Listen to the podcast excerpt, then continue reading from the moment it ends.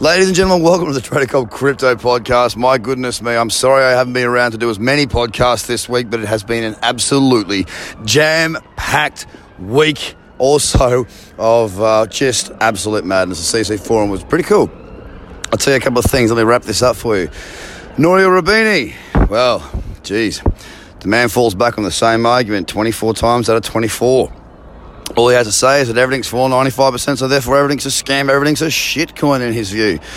But he just won't look at any other thing. He, he, he literally will not answer questions. I asked him a question at the event. I was actually stood up and said, you know, he talked about uh, in his debate with Roger Ver about how much scamming is going on, how much fraud, how much market manipulation.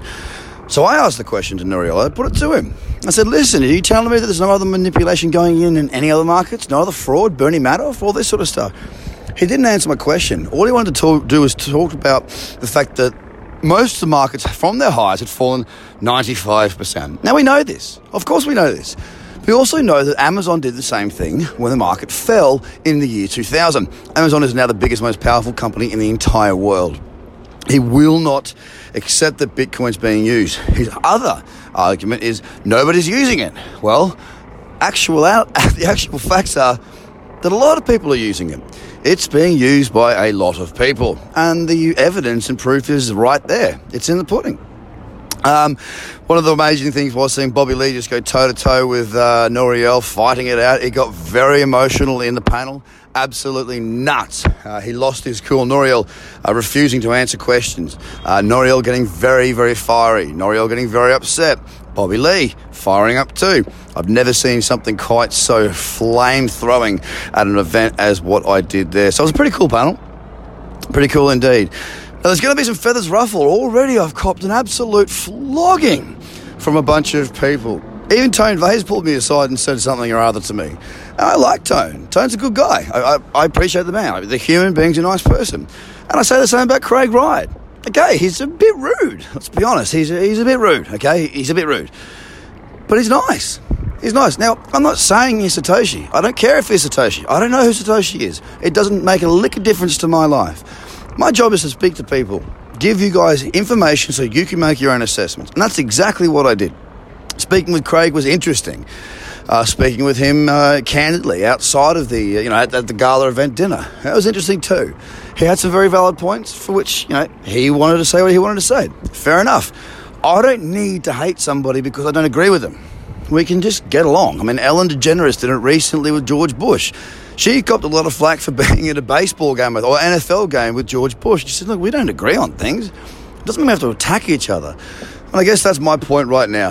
I mean, you know, I don't mind what people say about me and whatnot, but just understand that I'm not doing anything to hurt anybody. I'm doing to give information to you, to help you to make more informed decisions when it comes to making decisions.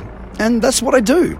That's why I'm here in London. That's why I'm going to Malta. That's why I'm going to Singapore. That's why I travel around the world and do these things. It's for you guys to get information and for me to learn more about the space.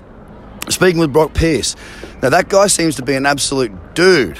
Costa Rica apparently has some of the sickest surf breaks, reef, beach, and like solid slabs all around the island with little to no crowds.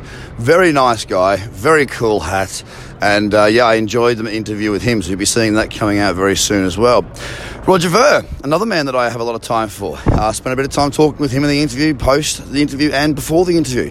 Very humble guy, very quiet guy very, very, very cool guy, as in cool, calm, and collected. The man has, he just seems to breeze through life. And in the, not in the sense that he doesn't work hard, but in the sense that he just has this air of confidence and ability, and I appreciate that. You'll hear the full interview coming up very, very soon. I'm off to an event tonight um, uh, at this amazing, I can't remember the name of the joint. Oh, Goldfinger. Private members club, apparently. Should be pretty good.